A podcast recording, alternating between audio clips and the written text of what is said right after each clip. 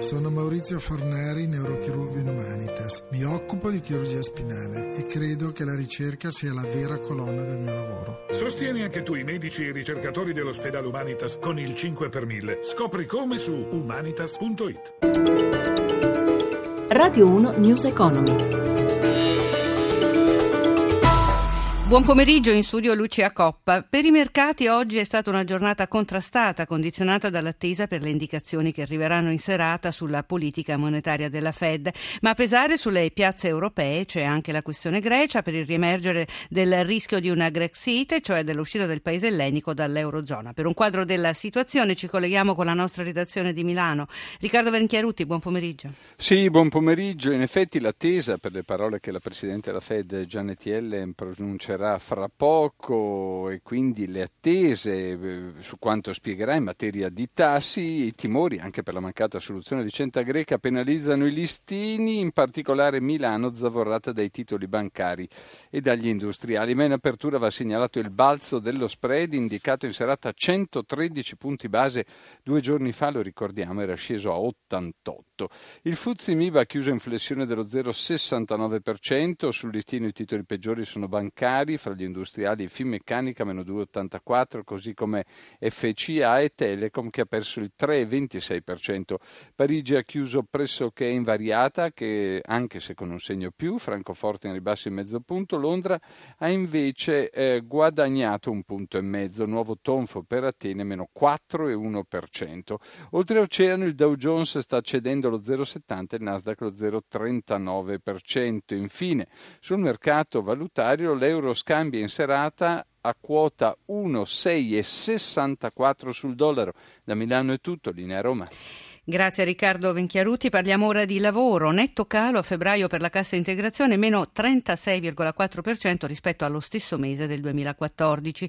Parlano di segnale positivo anche se ancora debole i sindacati. Il dato elaborato dall'Inps rappresenta comunque un'inversione di tendenza per l'economia italiana. Massimo Giacomini ne ha parlato con Mariano Bella, responsabile ufficio studi Confcommercio. Questo dato sulla cassa integrazione insieme poi a quelli sul clima di fiducia delle famiglie e delle imprese all'occupazione di dicembre e di gennaio contribuisce a comporre un quadro che certamente è molto più disteso rispetto al passato e prelude alla ripresa. Ricordiamo che Squinzi ha detto che ci sono segnali positivi, però è presto per dire che c'è la ripresa. Per Squinzi la ripresa vuol dire almeno un più 2%. Dopo anni di crisi in cui abbiamo perso oltre il 10% in termini pro capite di PIL e consumi, accontentarsi di mezzo punto percentuale o qualcosa in più sarebbe folle, però intanto cerchiamo di mettere in chiaro che il passato ce lo siamo lasciati alle spalle con tutto il suo portato, le sue ferite in termini di riduzione della ricchezza e di riduzione del benessere e si apre un periodo nuovo. E vorrei chiarire appunto sul senso di questa riduzione delle ore di cassa integrazione autorizzate. Voglio ricordare che nel 2008 nel gennaio-febbraio sono state autorizzate 31 milioni di ore, poi raddoppiate nel 2009 a 70 milioni, nel 2014 nei primi due mesi siamo arrivati al massimo di sempre di 185 milioni. Ora nel 2015, gennaio e febbraio, siamo scesi di oltre il 40%, a 108 milioni. Questo non può essere un caso. Tradotto in termini di, di test, e qui abbiamo la possibilità di aver riassorbito una trentina di migliaia di case integrati, il che non è poco. Un altro elemento positivo è il cambio euro-dollaro favorevole, il petrolio basso, anche il QE di Draghi. Certo. Una finestra favorevole che però non durerà in eterno. Una circostanza così eccezionalmente positiva in cui diversi fattori, e soprattutto di tipo internazionale, quelli che giustamente lei ha citato, sono coerenti nel senso di eh, spingere la crescita, era da tanto che non capitava, anzi io non ricordo quando abbiamo avuto una coerenza di impulsi di questo genere. Sta a noi valorizzarli, però ecco, il clima di fiducia delle famiglie è in crescita, è vero che la produzione industriale è un po' incerta, ancora il nostro indicatore dei consumi indica solo stagnazione e non crescita, però diciamo i presupposti del, per la crescita ci sono tutti, se non ora quando?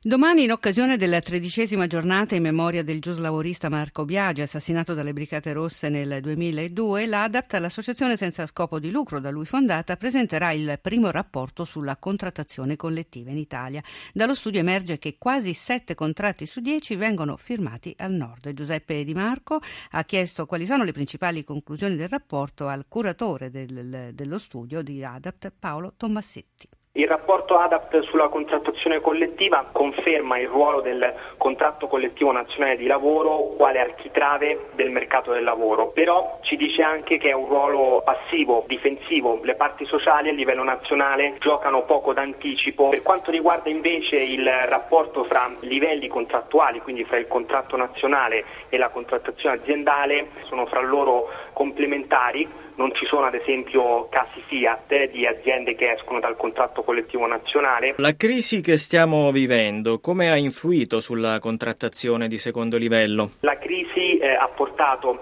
le aziende a concentrarsi tramite il sistema di relazioni industriali di contrattazione collettiva nella gestione quelli che sono gli esuberi, quindi il fattore occupazionale è entrato prepotentemente sul tavolo delle trattative e si sono avuti molti accordi ad esempio di riduzione dell'orario per contenere gli effetti negativi negativi della crisi. Però non sono mancati anche esempi di aziende che in un contesto di crisi hanno saputo in qualche modo rilanciare eh, la produttività e restare competitive sul mercato attraverso proprio la leva della contrattazione collettiva. Cosa cambierà ora con l'entrata in vigore della riforma del mercato del lavoro, il Jobs Act?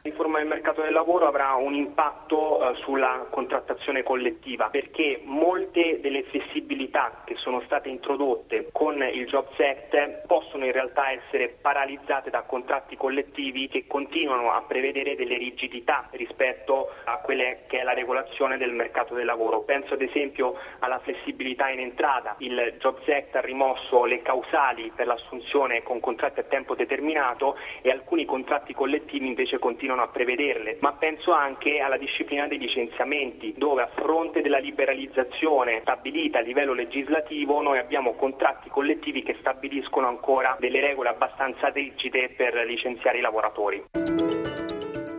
Una notizia prima di chiudere, sono in calo le esportazioni italiane a gennaio. Secondo l'Istat sono diminuite del 4,2% rispetto all'anno precedente e del 2,5% rispetto a dicembre. Diminuiscono anche le importazioni, sempre del 4,2% su base annua, mentre aumentano dell'1% rispetto al mese precedente. Il saldo della bilancia commerciale a gennaio è positivo per 219 milioni di euro. Il risultato è frutto, di un surplus con i paesi europei e di un deficit con i paesi extraeuropei europei.